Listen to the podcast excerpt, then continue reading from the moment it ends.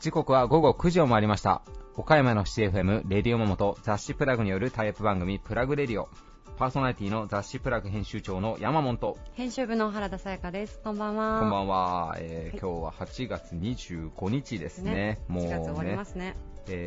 小中高校生の人たちは夏休みが終わりかなっていう時期ですかね。子供の保育園のプールがもうプール納めになりました。あ、プール納めで。はいはい。まだ暑いけど。僕が今学生だったら今一番嫌な時期でしょうねこれ。夏休み終わるの嫌でした。8月31日は宿題をする日ですからね。本当にそうでした。そんなちんまる子ちゃんみたいなことしてたんですか。いやもうマジでやってなかったですよ僕。そうなんだ。はい、これはそうなのにな。いやもうこれは最後に全部移すものだと思ってたんで。本当に不真面目でしたね。ないわーないなぁ。やっぱ優等生5校は違うなぁ。ないなぁ。私7月中に全部終わってたからな。7月中宿題を早く終わらせる人。その時はね。で8月にはあれですわ、学校の宿題とまた別のドリルみたいなのをやるっていう。プラスアルファで勉強するの。そういう家だったから。なんでこんな仕事してるの今。だからね、幼少期の勉強ってやっぱ難しいですけど、親にやらされるっていうのは考えものですよね。なんか省庁にでも入ろうとしてた。全然。なんで？事務次官とかになろうとしてた。だいぶかけ離れてますよね私。女性事務次官狙いようたんですかもうその時から。そのぐらいのモチベーションないと宿題を早く終わらせようと考えないでしょ。その辺に行く人はもっとすごい多分。全然桁が違うと思いますよ。マジですか。おそらく。だって僕8月の31日にまずその日だけ早く起きて、まず図工の宿題からまず山と空をまず絵に描くんですよ。緑と水色のまず絵を描くでしょ。で読書感想文の後書きと前書きを見てこうふーっとイメージして原稿用紙をパーッとこうもう引用に引用を重ねて運命で、あとはそのドリルとかの答えをなんとか友人とかなんかいろんなものから入手してそれを書き写すということでこう勉強する。なるほど。あ、もうその時からチャンガラだったんだな。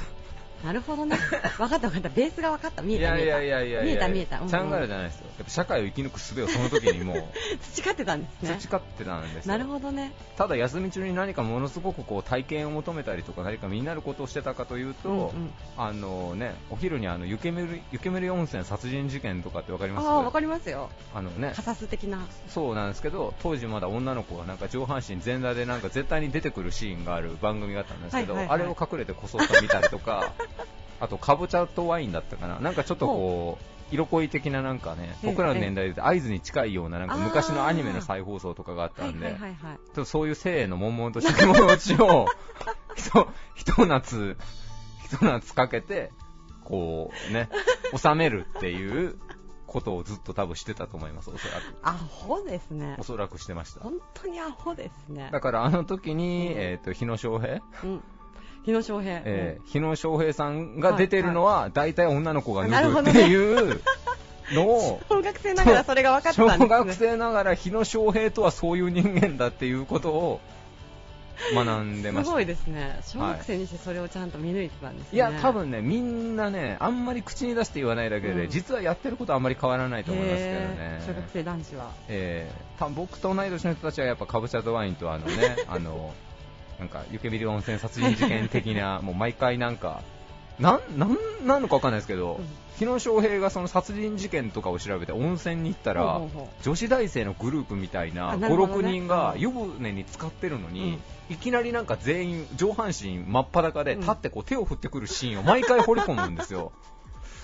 なんだろうなこれはと思いながら。サービスタイムでしょ多分。サービスタイムですよ。やっぱり、でも今みたいにもちろんインターネットも何もないわけですから。そうですよね。本当に。当時のバカ殿なんてね、もうあれはもうワヤですからね。確かに。もう手指肉林ですからあれは。いやでもあの頃って本当にこうエロに関して限定された情報しかなかったですよね。でも今より寛容だったと思いますよ。なんかテレビとか、はいはいはいはい、だって年末夜ギルガメッシュとかもみんななんかパンチラを見せる綱引きとかやってましたからね。なんかそうでしたっけ。下のアングルからずーっと。へー。なんで親が寝静まった後にそれを夜中一人こっそりこうテレビをつけてみてすごいな。性の探求心がすごいな。で休み明けに男友達で集まって、あれはああだったこうだったみたいなのを絶対見てるんだみんな。見てないと話に乗り遅れるやつですよね。いやでも何でしたっけ、アイドルの水泳大会というか、はいはいはいはい、プールの上になんかでっかい浮き輪みたいなのを浮かべて落とし合うみたいな、なんかありましたよね。小学校の頃はね。ありましたありました。そうなんですよ。古き良きですね。はい。うん、なんせ当時の僕は何かこうね勉強してなかったんだろうと今になって思いますけど。でしょうね。はい。なんで自分の子供には同じね道を歩ませないようにしたいな。そんな思います。思いますね。思いますか。もう僕はバリバリの英才教育を施そうと思ってる。そうなんですね。意外。もう算数とか国語とかやからもうまず金融の勉強から出したろうかなと思いますもんね。いやだからそのために算数だって。いやいや世の中の富は全人口の 1% 未満の人間が握ってる。なるほどね。この 1% の人間たちとは何ぞやっていうところからこうまず世の中のヒエラルキーをまず幼少期から夢も希望もう奪ってまず現実を。サンタクロースなんかもまずいないというところから教えないといけないですよ。本当に、まあまあ子供が生まれたらまた変わりますよね。いやいやいや、もうバレンタインデーとか言って誰が絵を描いたあれはビジネスモデルかということを幼少期からもうコンコンとこう。いやもうやめとけ。そういうすれた子供をねが一人ぐらいいても昔のねなんとか風花ちゃんってなんか大人びたなんかツイートでなんか話題になった子がいましたけど。ありましたっけ。いましたね。めちゃめちゃ大人びた子がいたんですけど、まあもうあの子よりもすれた子供にしたいなと思ってますね。なんかそっか、はい、すいませんね。なんでラジオになったら僕こういう人に見せちゃいけない素が出るんですよね。ブラックが出るから本当に、頼むんでね、プラグの応援者の皆さんにはなるべく実はこのラジオを聞いて本当に大変失礼いたしました。はい、失礼しました、はい。続いては岡山地元リーダーたちの思考を探るバリアスリーダーのコーナーです。誰もが知る有名企業から岡山の隠れたすごい企業まで約200名のリーダーの皆さんへインタビューをしてきました。毎回の放送ごとに数人ずつインタビューを公開していきます。今回のテーマは仕事とは〇〇だ。リーダーたちへのインタビューには岡山で頑張る皆さんの明日の活力になるようなヒントが隠れているかもしれません。今回のゲストは株式会社マイスタイル常務取締役鈴村淳さん、岡山県理容美容専門学校校長西澤浩二さん、株式会社リペアテック代表取締役佐々木翔平さん、 HCLI 代表山本雅也さん、株式会社グロワール代表取締役戸田総一郎さん、株式会社ウィル代表取締役山口良子さんです。それではお聞きください。以上フリートークのコーナーでした。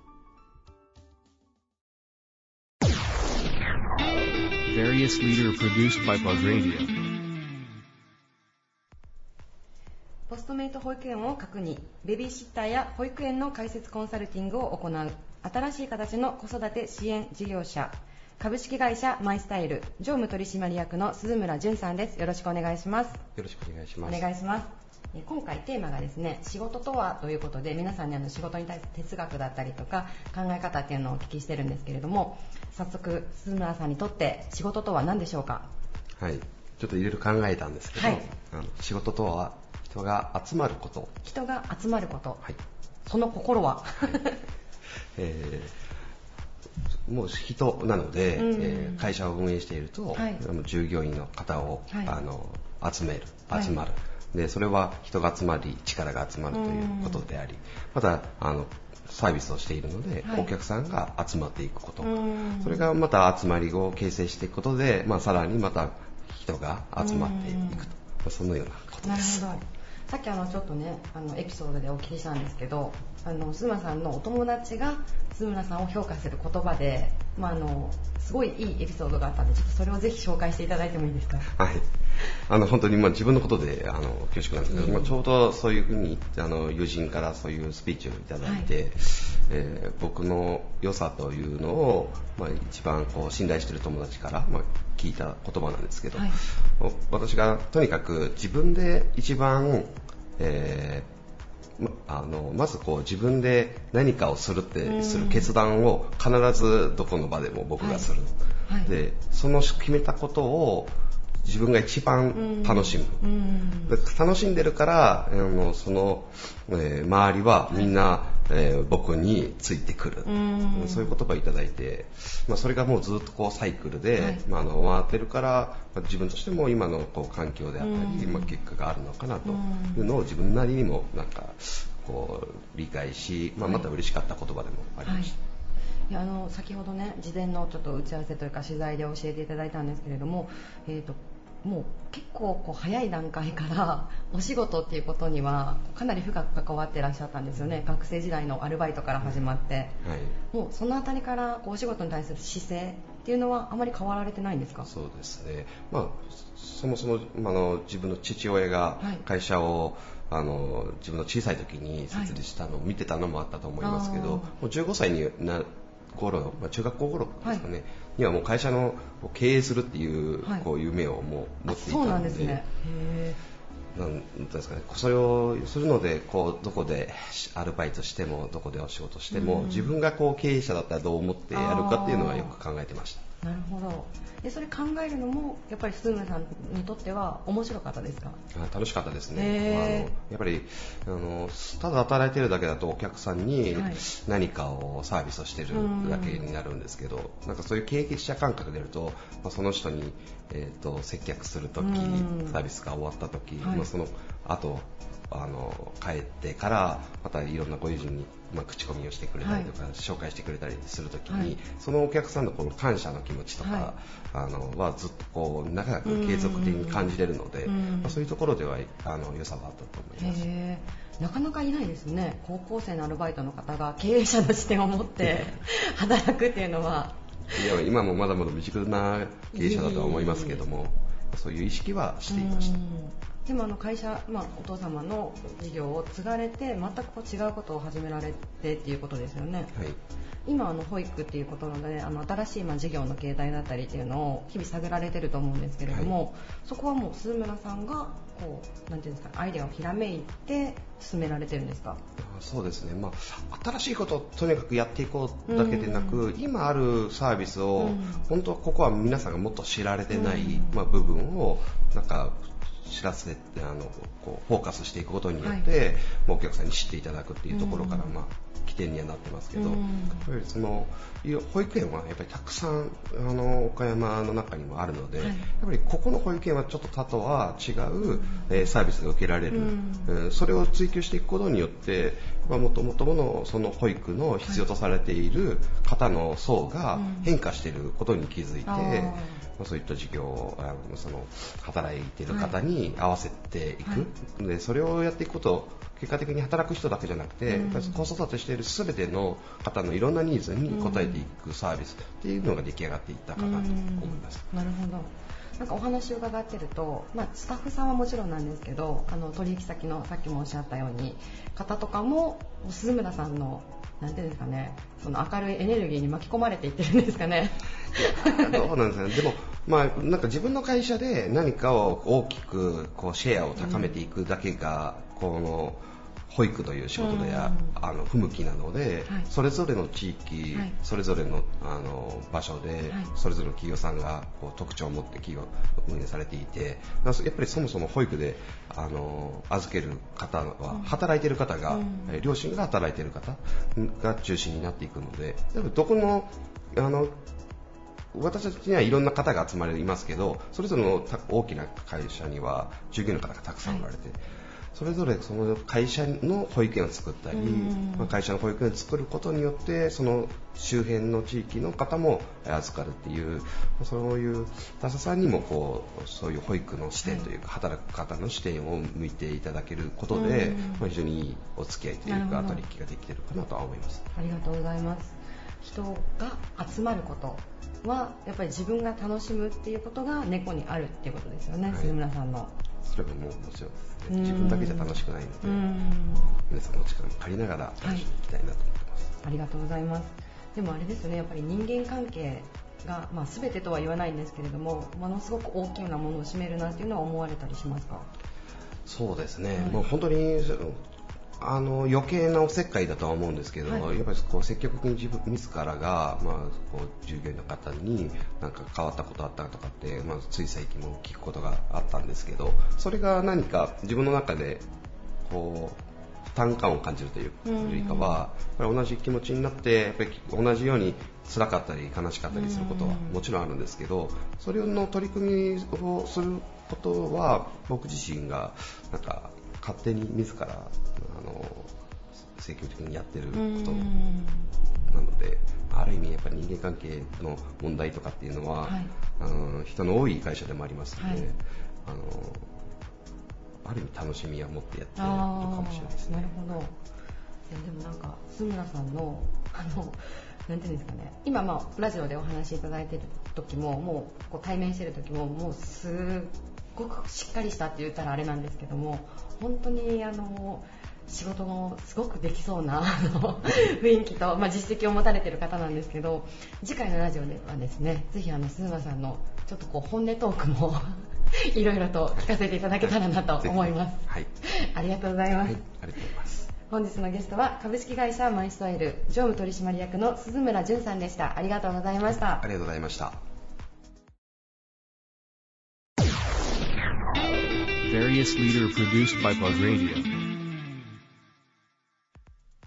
充実した設備と実践的なカリキュラムで岡山の理容師・美容師を育成する専門学校、岡山県理容美容専門学校校長の西澤浩二先生です。よろしくお願いいたします。よろしくお願いします。お願いします。先生、今回のテーマがですね、はい、仕事とは何々だというテーマでお送りしてるんですけれども、はい、先生にとって仕事とは一体どんなものでしょうか？そうですね、ずいぶん前の大阪万博で、はい、芸術は爆発だとか、はい、という岡本太郎さんです ね、はい、まあ、ああいう言い方をするならば、はい、仕事とは熱だという感じかな、まあ、そういう熱が入っているかどうか、はい、まあ、一つの単語でね、こう2文字3文字で言うのはちょっと思いつかないんだけど、まあ、要するにこう熱というものがその仕事の中に入っているかどうか、まあ、それをずっと大事に自分もしてきたし、はい、まあ、私と関わる人たち、周りの人たちにも、はい、まあ、それをこう伝えていくというかね、それは心がけてきましたけどね、はいはい、今校長先生というお立場なんですけれども、はい、ずっと教員として、はい、ご活躍されてきたと思うんですけれども、教員の時代にはじゃ生徒さんに向けて、はい、そういうことをお伝えしてたわけでしょうか？そうですね、はい、まあ、教員生活37年で、はい、公立のね、はい、で、まあ、ここへ来て今7年目なんですけども、教頭さんと校長さんという形になったのが、はい、今から、17年ほど前で、だからもっとそれ以前というのは、はい、まあ、いわゆる管理職じゃないから、どちらかというとこう生徒学生とね、はい、一緒になってということで、まあ、私の信念みたいなものは、はい、周りの先生にっていうよりはどちらかというと生徒学生、まあ、これらに同じような精神で、はい、まあ、例えばおいハートが入っとんかというようなね、まあ、そんな感じでね、まあ、やってきたという。ありがとうございます、はいはい、今リスナーの方々もですね、はい、少しもうびっくりされる私もこうお腹に響くような声で気合を入れていただいたんですけども、まあ、若い時はね、はい、こんな感じで、はい、まあ、私はテニスを教えたりしよったんですが、はい、まあ、アウトドアの場合はやっぱり大きな声を出さないといけないから、よりこう腹から出すと、はい、まあ、もちろん教室内でもね腹から出すんですけども、はい、やっぱり室内と、はい、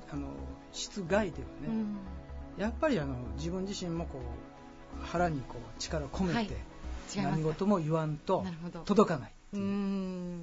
じゃあ先ほどソフトテニスの、はい、まあ、ずっとこう顧問をしてらっしゃったんですかね、はいはい、その練習の際も、はい、おいハートが入っとんかと、その練習にっていうようなことをそうですね、はい、それは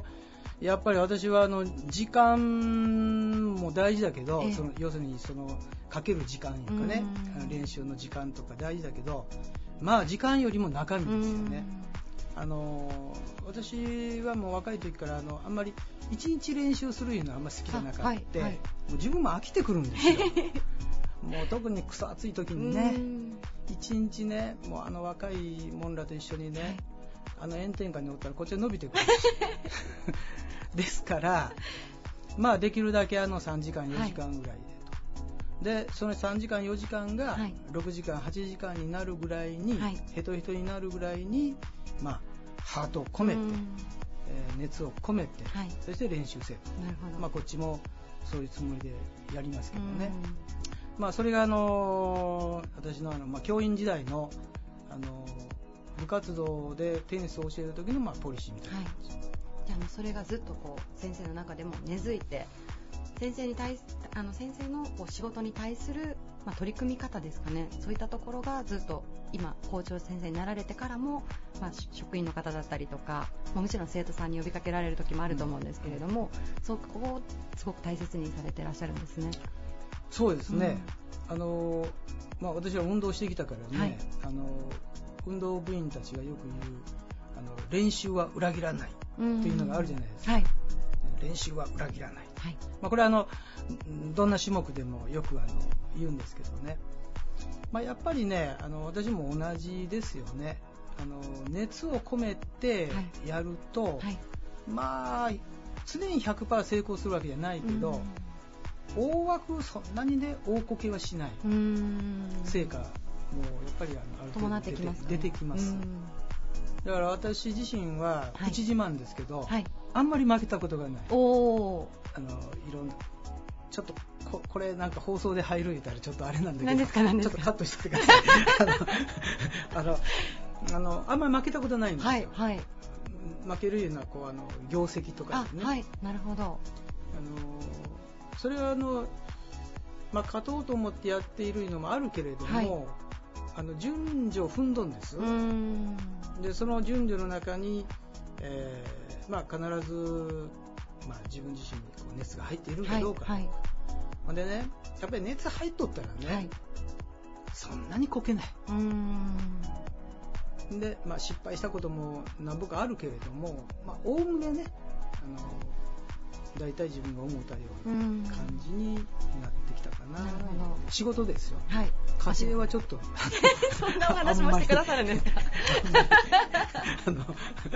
うでもないけどじゃあそれはもう収録が終わった後に詳しく聞かせてください、はいはい、じゃああれですね、やっぱりお仕事も、はい、普段のお仕事も漫然とするのではなくて、そこにこうしっかり魂ハートが入っているのか、常にこう自問自答しながらやるということが大切でしょうか。私はそう思いますね、はい、で周りの、人たちというか、はい、でもう一つ私はね、自分の周りにいる人間を幸せにしてやりたいんですよ。だから失敗というかね、はい、させたくないから、はい、で成功させてやろう思ったらね、やっぱり私の信念だけども、そういう熱を入れてハートを込めて仕事をしていけば、そんなに大こけしない。まあ、順番に言うたら大失敗じゃなくて、まずまずのね、はい、まあ、成果というかね、はい、果実をこう、取ることができるっていうのがあるからね。だから周りの、私が関わる周りの人たちにも、はい、まあ正しいんかどうかは分からんけどね、まあ、そういうようにして、割とこうグイグイ型ですよね。ありがとうございます、うん、放送がですね、はい、日曜日の夜の9時からなんですけれども、はい、次にですね、月曜日を迎えられる、まあ、社会人の方がたくさん聞いてくださっていると思うんです。最後先生の、はい、ぜひ気合の入ったハートは入っとるんか、ちょっとお届けしていただいてもいいですか。お願いします。じゃあ行きます、はい、おいハートが入っとんかありがとうございます。本日のゲストは岡山県理容美容専門学校校長の西澤浩二先生でした。ありがとうございました。どうもありがとうございました。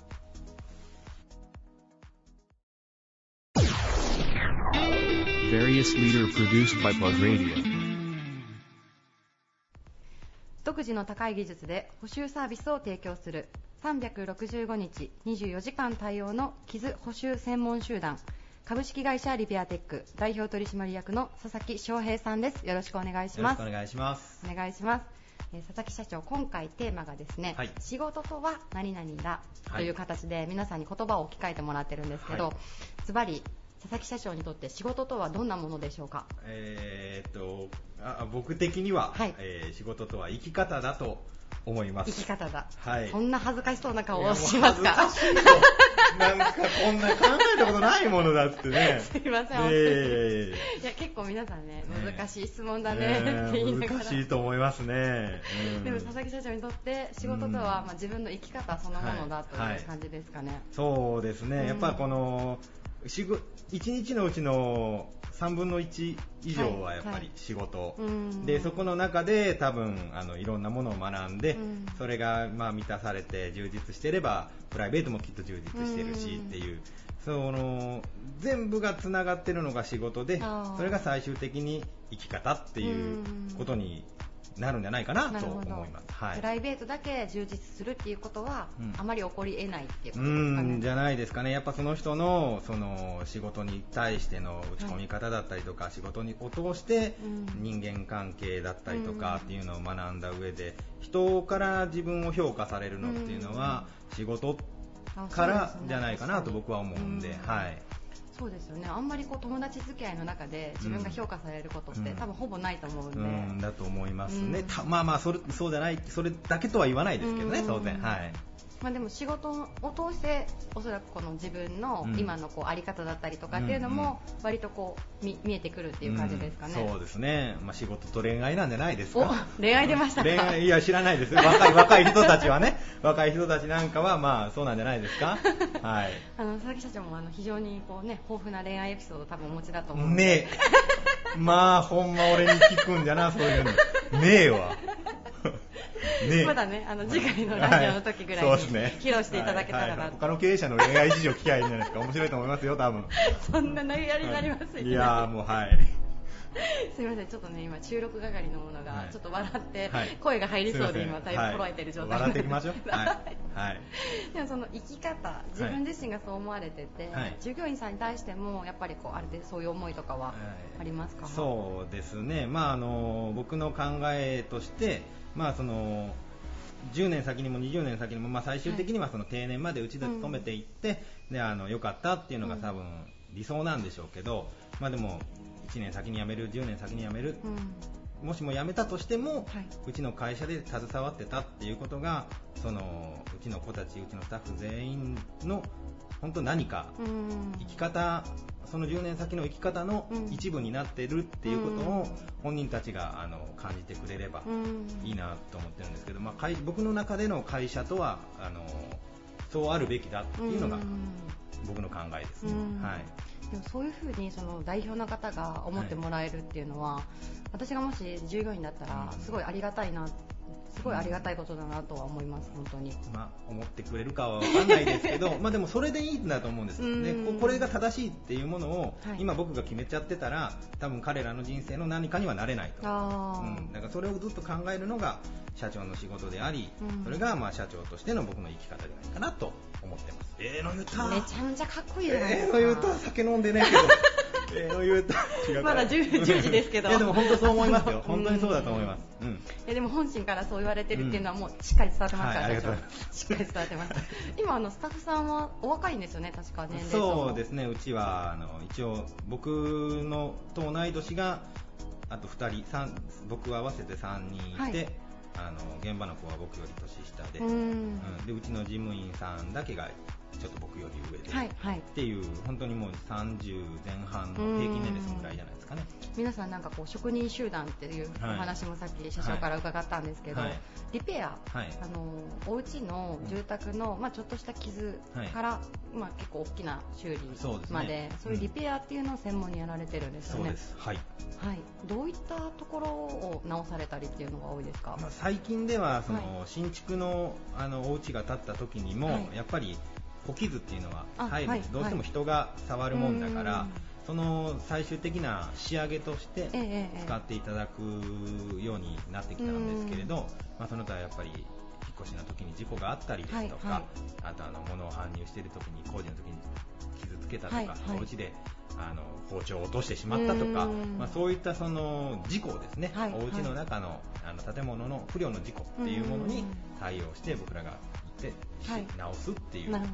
僕らの仕事ですね。うちもちょっと夫婦喧嘩の時にですね、はい、休暇がガッとへこんだことがあるんですけど、はい、あれは直していただけるんですかね。傷は直せるけど心の傷は知らん。違うんですよ、住宅のリペアから心のリペア、あ、そうか、はいはい、やっていただけるんですよね。直すように頑張ります。はい、ありがとうございます。はい、ありがとうございました。とんでもないです。本日のゲストは株式会社リペアテック代表取締役の佐々木翔平さんでした。ありがとうございました。ありがとうございました。Various leader produced by Plug Radio。人材事業、外国人生活支援事業をする HCLI 代表の山本雅也さんです。よろしくお願いします。よろしくお願いします。お願いします。今回山本さん初登場ということで、そうですね。はい、まだ私もお会いしたばかりなんですけど、そうですね。改めて、はい、人材事業、はい、ここについてちょっとご紹介をいただいてもよろしいでしょうか。あ、ありがとうございます。はい。人材事業と包括的な文言を使っているんですけど、はい、具体的に言うと、例えば新卒、中途、はい、アルバイトの採用の支援をしているような形になります。なるほど、はい。じゃあどんな感じで採用の支援をしているかというと、例えばマイナビ転職とか、はい、マイナビの新卒採用ページとか、インディードとか、はい、タウンワークとか、はい、そういった、ウェブ上の求人広告を企業様にご提案をして、はい、それで、例えばそのご提案をした際に採用にお困りの企業さんはそれを通じて採用活動をされるので、そのツールを使いながら、はい、採用のご支援をさせていただいているような感じですね。要するに企業の求人という部分を、はい、仲介役といいますか、いいですね、そんな感じです。潤滑油としてこう担われているという感じですね。おっしゃるとおりです。はい。すみません、もう一点、はい、外国人生活支援事業についてもちょっと教えていただいてよろしいでしょうか。ありがとうございます。外国人支援事業というのは、はい、メインとしては、国内にいる外国人の方。なので、技能実習生で国内にいらっしゃっている方や、はい、ただ普通に就労で、国内で従事されている、国内の企業で従事されている外国人の方々に対して、はい、弊社が、はい、企業とその外国人を雇用されている企業と、この雇用されている外国人の間に入ってサポートをするような。なるほど。むしろその外国人、こちらで就労している外国人の方が、生活がしやすいようないろんな支援を山本さんが手掛けられているということですかね。そうですね。例えばどういった支援の内容がございますか。ありがとうございます。主に5つ、そうです、主に4つあります。はい。はい、1つが、もうそもそもなんですけれども、生活をする中で、日本語で書かれていくわからないところを弊社にご連絡いただければ、ここはこういうふうに対応するんですよみたいな相談窓口みたいな。なるほど。が1つ。でもう1つが、例えばその不動産をご利用になる際に、やっぱりその日本語しか喋れない大家さんって結構いらっしゃると思うので、はい、そこに弊社が介入して、契約書の作成し直しだとか、そういった契約の立ち会いをさせていただくっていうのが2つ目、はいはい、で3つ目が、そもそも企業様に対して、例えばその技能実習生と一口に言っても、例えば中国からいらっしゃってる方とか、ベトナムからいらっしゃってる方とか、国がすごいいろいろ多岐にわたると思うんですけど、はい、それに付随して、どんな業種なのか業界なのかによっても、仕様が変わってくると思うんですね。そこの研修を弊社で、例えば通編訳翻訳をしてサポートしていただく、はいはい、っていうのがすいません、最後とんでもないです。4つ目がモチベーション管理ですね。はい、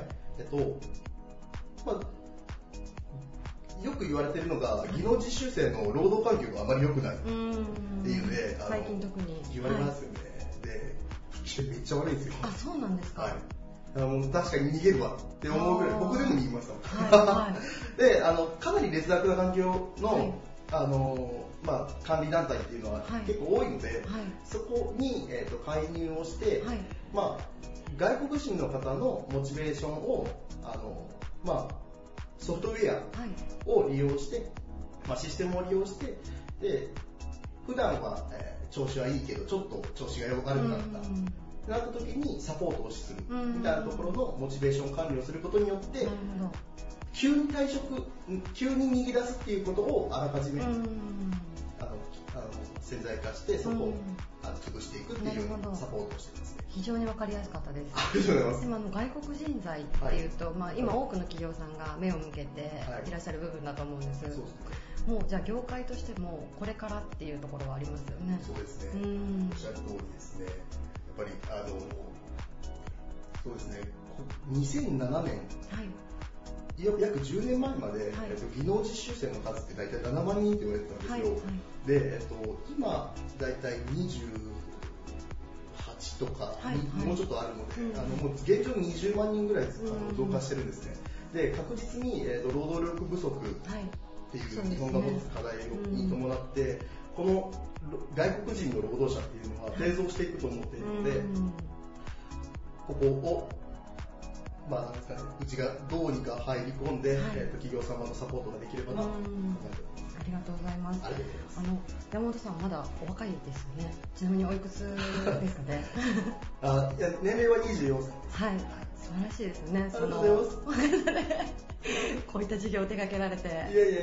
これから楽しみです。本当にありがとうございます。すみません、じゃあ今回のちょっとテーマに移らせていただきます。今回代表の方々に仕事とは何々だということで、ご自身の仕事への哲学だったりとか思いというものを教えていただいてるんですけれども、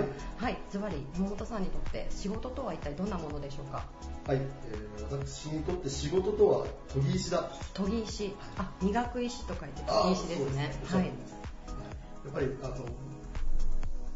まだ先ほどお伝えした通り24歳で右も左も分かってないケースが多くてちょっとほらみたいなケースもあるんですけれども、じゃあなんで怒られてるかというところを紐解いていくと、やっぱり怒りってパワーが変わるので、それを僕のためにやってくださっている。じゃあなんでやってくださっているかっていうと、僕が生活するないし、上司の方、年上の方々と接する際に失礼のないようにっていうところが教えていただいたりとか、でその教えてくださる方と何で知り合ったかというと、僕は仕事なので基本的にだからこそ総括して仕事は研ぎ石という、自分を磨くためのツールということですかね。ありがとうございます。丸くなりたいですか。いや、もうちょっととんがっていらっしゃってもいいんじゃないですか。本当ですか。ありがとうございます。傷つけない程度に。そうですね。はい、とがります。ありがとうございます。じゃあこれからも事業の方も多分どんどん伸びていく分野に今携わられてると思うんで、また進捗があったらぜひ教えてください。わかりました。メールを送ります。ありがとうございます。ありがとうございます。本日のゲストは HCLI 代表の山本雅也さんでした。ありがとうございました。ありがとうございました。Various leader produced by Plug Radio。 数多くのブランドの OEM を手掛ける企業、また自社ブランドのセブンスフォークロアやセレクトショップも展開されている株式会社グロワール代表取締役の戸田総一郎さんです。よろしくお願いします。よろしくお願いします。お願いします。今回テーマが仕事とは何ですかというようなご質問を皆さんにしてるんですけど、戸田さんにとって仕事とはどんなものでしょうか。仕事とは僕にとって、挑戦です。挑戦。はい。ありがとうございます。ちなみに、その言葉を選んでいただいた理由とかをちょっと教えてもらってもいいですか。やっぱり学生の時から、自分が大人になったら何をするんだろうって考えた時にすごい漠然だったんですけど、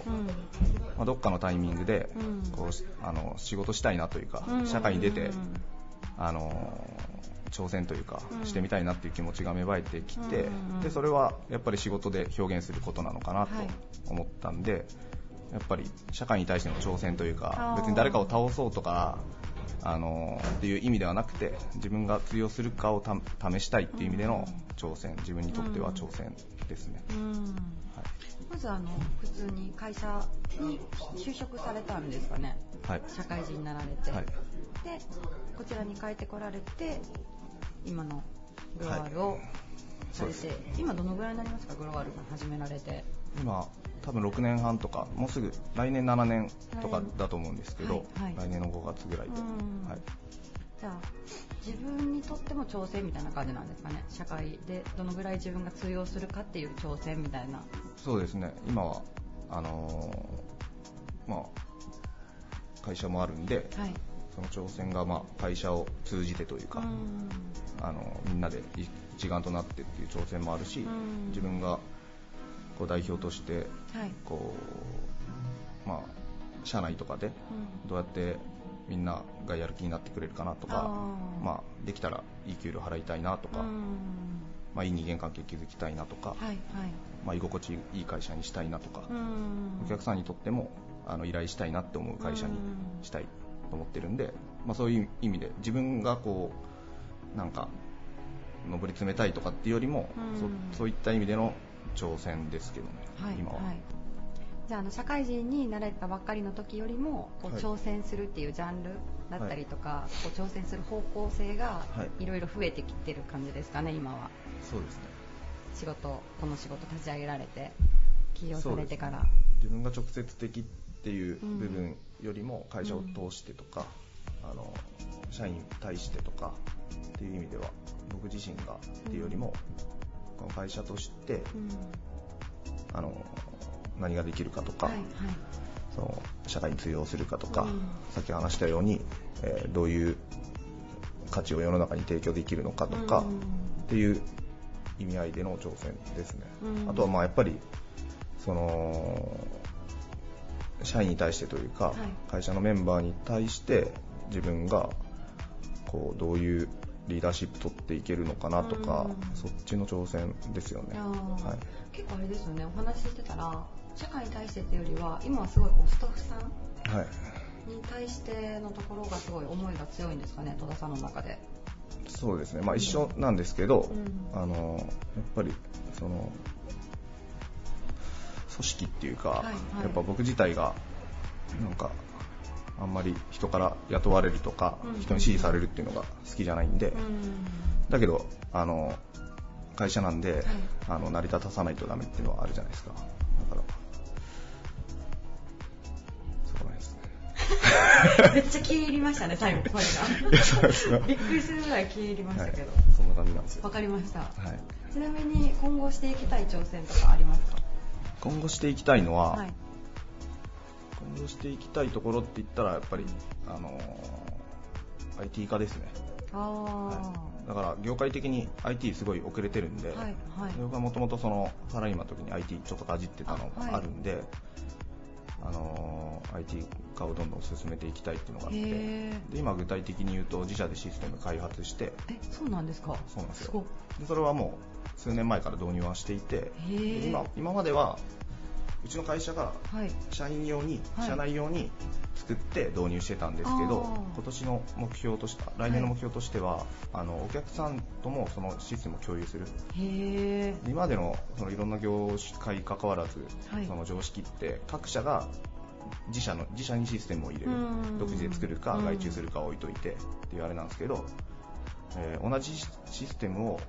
使えるような環境ですよね。それがシステム導入しなくてもブラウザから使えるっていうのを今開発してるんですよ。で太いお客さんというか、はい、そこの、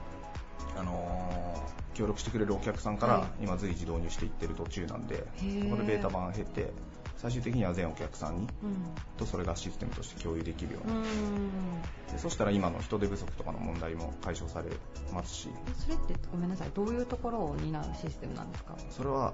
結局仕事のほとんどが電話とかメールとか LINE なんですよ、はい、でそれって結局例えば記事、僕らだってアパレルなんで、はい、記事昨日出てますかとか、逆に言うと僕らからお客さんからしたら僕らに商品昨日出てますか、はい、で最終数量何枚ですかとか、はいはい、で送り状番号何番ですかとか、何日着ですかとか、いついつできますか、あれどうなってますか、送りました送ってませんとか、あれどういついつの予定ですかとか、その確認ばっかなんですよ。なんかの本で読んだけど、やっぱ仕事って近代の仕事ってほとんどが確認ばっかしてるんで、だから売る人と作る人以外は本当はいらないはずなのに、それ以外の確認作業だったりとか、間に入ったりとか連携したり調整したりっていうのが多すぎるんで、なんていうんですか、各自がお客さんも僕ら工場も含めて、うん、各自が日常業務をそのプラットフォームを使ってやることによって、うん、勝手に確認ができるっていうか、うん、だから必要な情報が必要な時に取れればいいわけじゃないですか、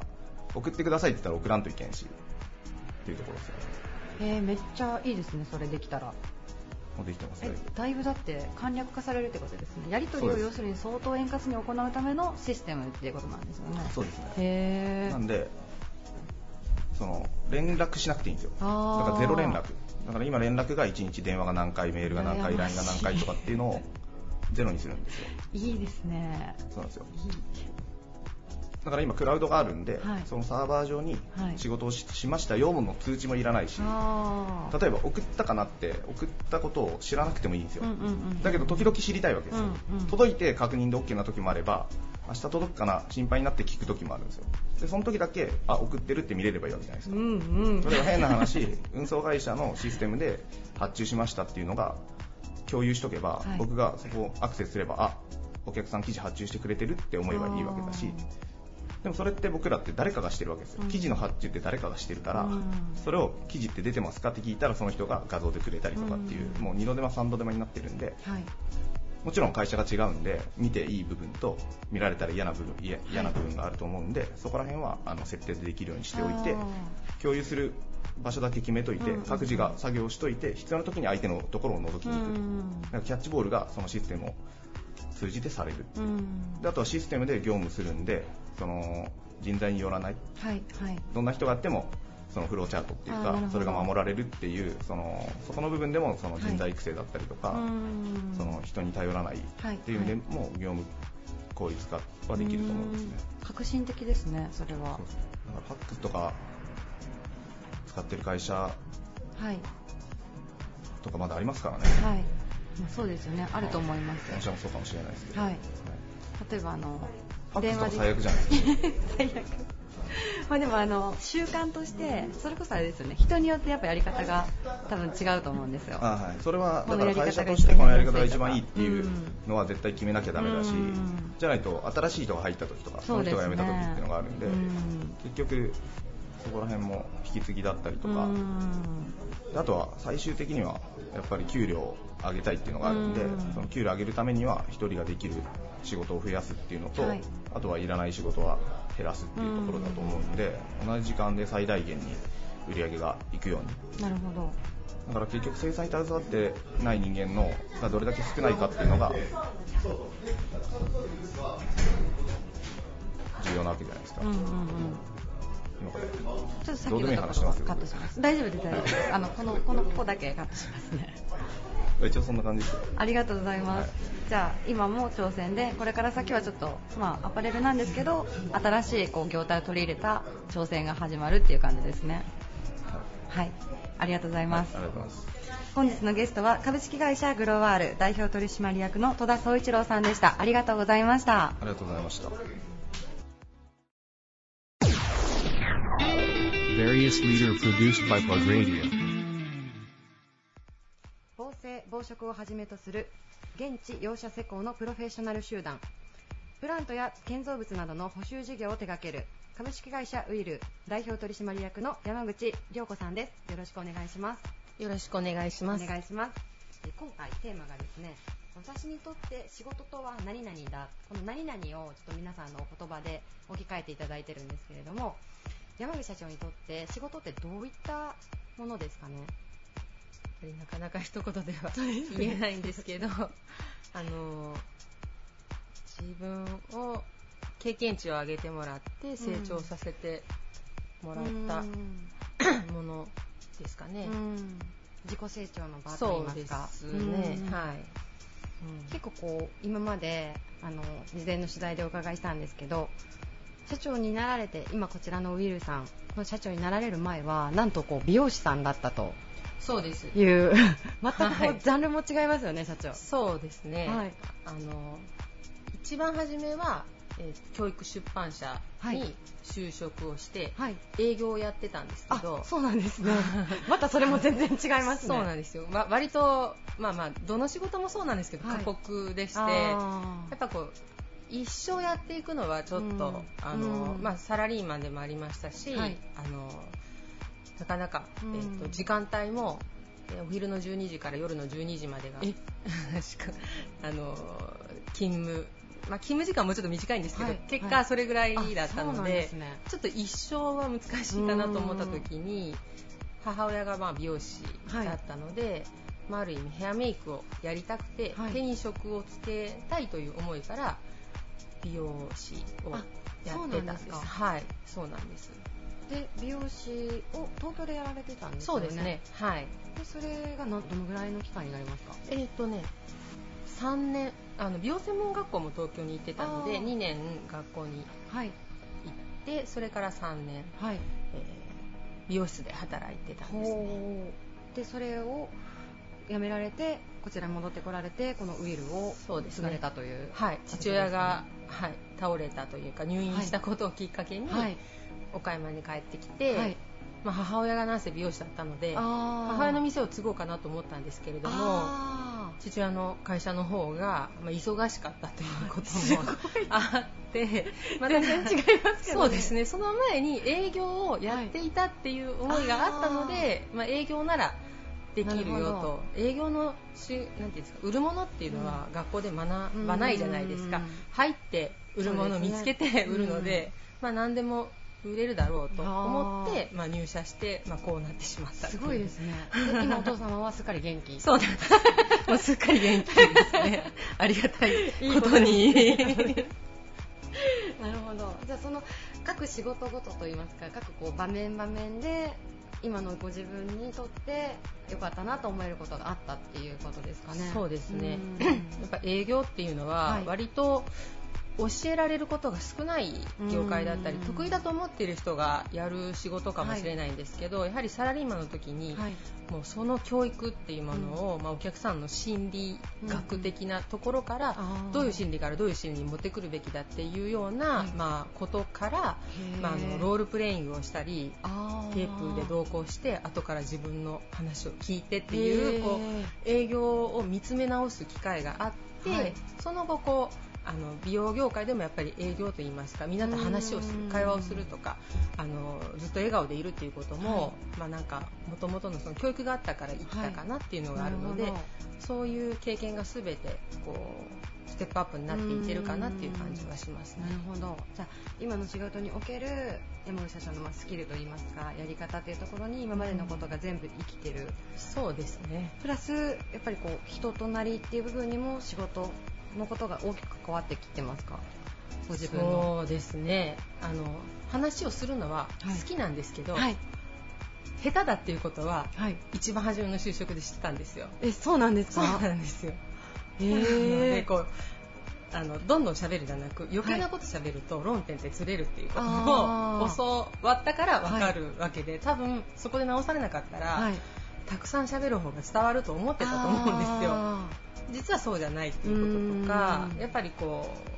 う、うん、自分のこう他人から見た自分というものを少し意識するようになったのは、まあ、そういう仕事があったからじゃないかなと思いますね。なるほど、ありがとうございます。じゃああれですねちょっとこのラジオの収録が終わったら、はい、ぜひその辺私にレクチャーしてください。全然大丈夫だと思いますもうすでにありがとうございます、はい、本日のゲストは株式会社ウィル代表取締役の山口良子さんでした。ありがとうございました。ありがとうございました。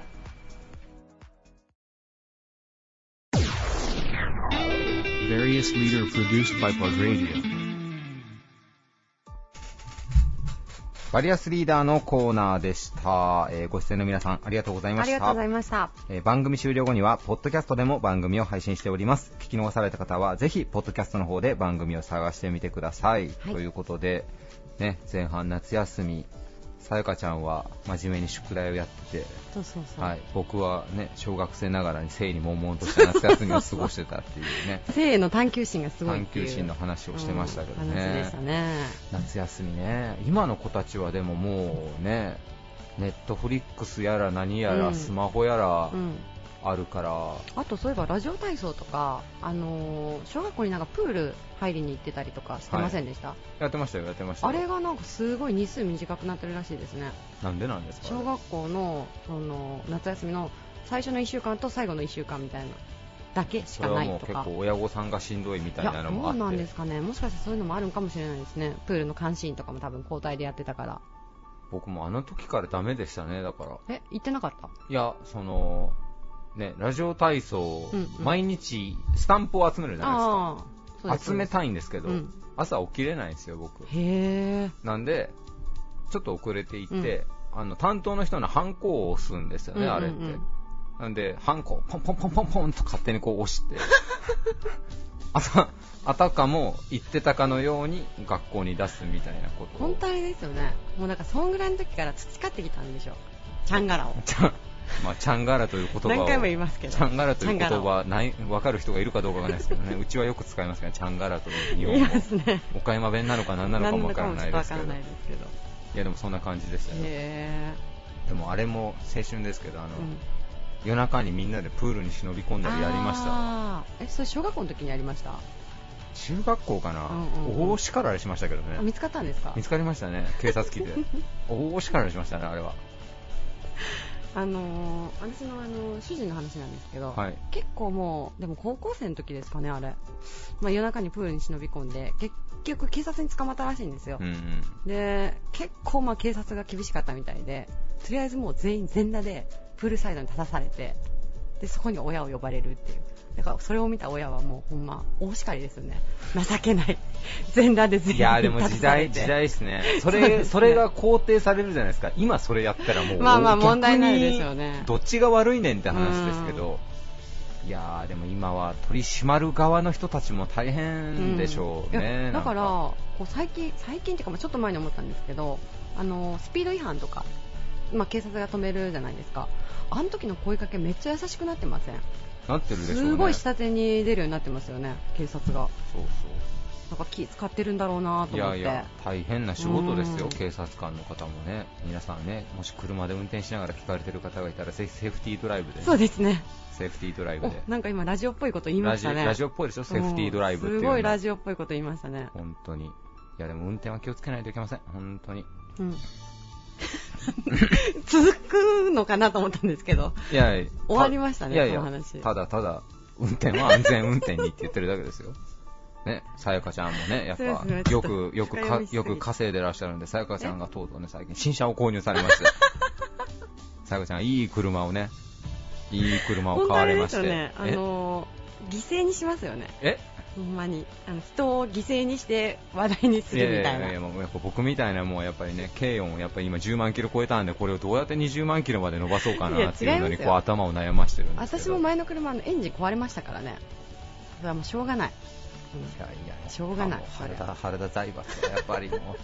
本当最悪ですよね。羨ましいわ。もう僕なんかもうローンも組ましてもらえないのにも組めるでしょ。組めないでしょ。組まないだけでしょ自分が。もういや行ったら多分帰れ言われますよ多分どこのディーラーさんも相手にしてくれませんよ僕みたいな。ああまた冷やかしが来たわと思われるだけですよ。今の僕のライフが何万キロまで持つかな結構乗ってますもんね。結構乗ってますからね、うん、私も前の車相当乗りましたからね。14万キロ。14万。これどう？まあまあ乗ってますね。まあまあ乗ったでしょ。まあまあ乗ってますね。うん、まあまあ乗りましたよ本当。はあ、プラグレディオは成功者の方出ていただいてるんでね。いつもいろんなことを学ばせていただいてるんですけど、はい、全然自分たちのあれに反映できてないのがちょっと辛いところですけど、力が。オープニングトークとこのラストのトークがね。もうねダメな人間が集まるんですから。まあね、ちょっとお便りとか欲しいですよね、まあ、お便りとかやります、ね、お便りとかメールとか欲しいですよね、まあまあね、うん、今年ももう上半期はもうねとうに終わりましたけど、ね、はい、下半期もね、原田沙也加と山本裕介のね、はい、義理の兄弟で、はい、プラグレディをまたお届けしていきたいなと思ってますの で、ね、なんか終わろうとしてますけどね、はい、もうちょっと終われないですよ。何がですか？知ってますか？あと20秒でしょそうですそうです。時間を僕はストップウォッチを見ながら喋り出したからおめえちょっと早いぞと思ってるんです。そういや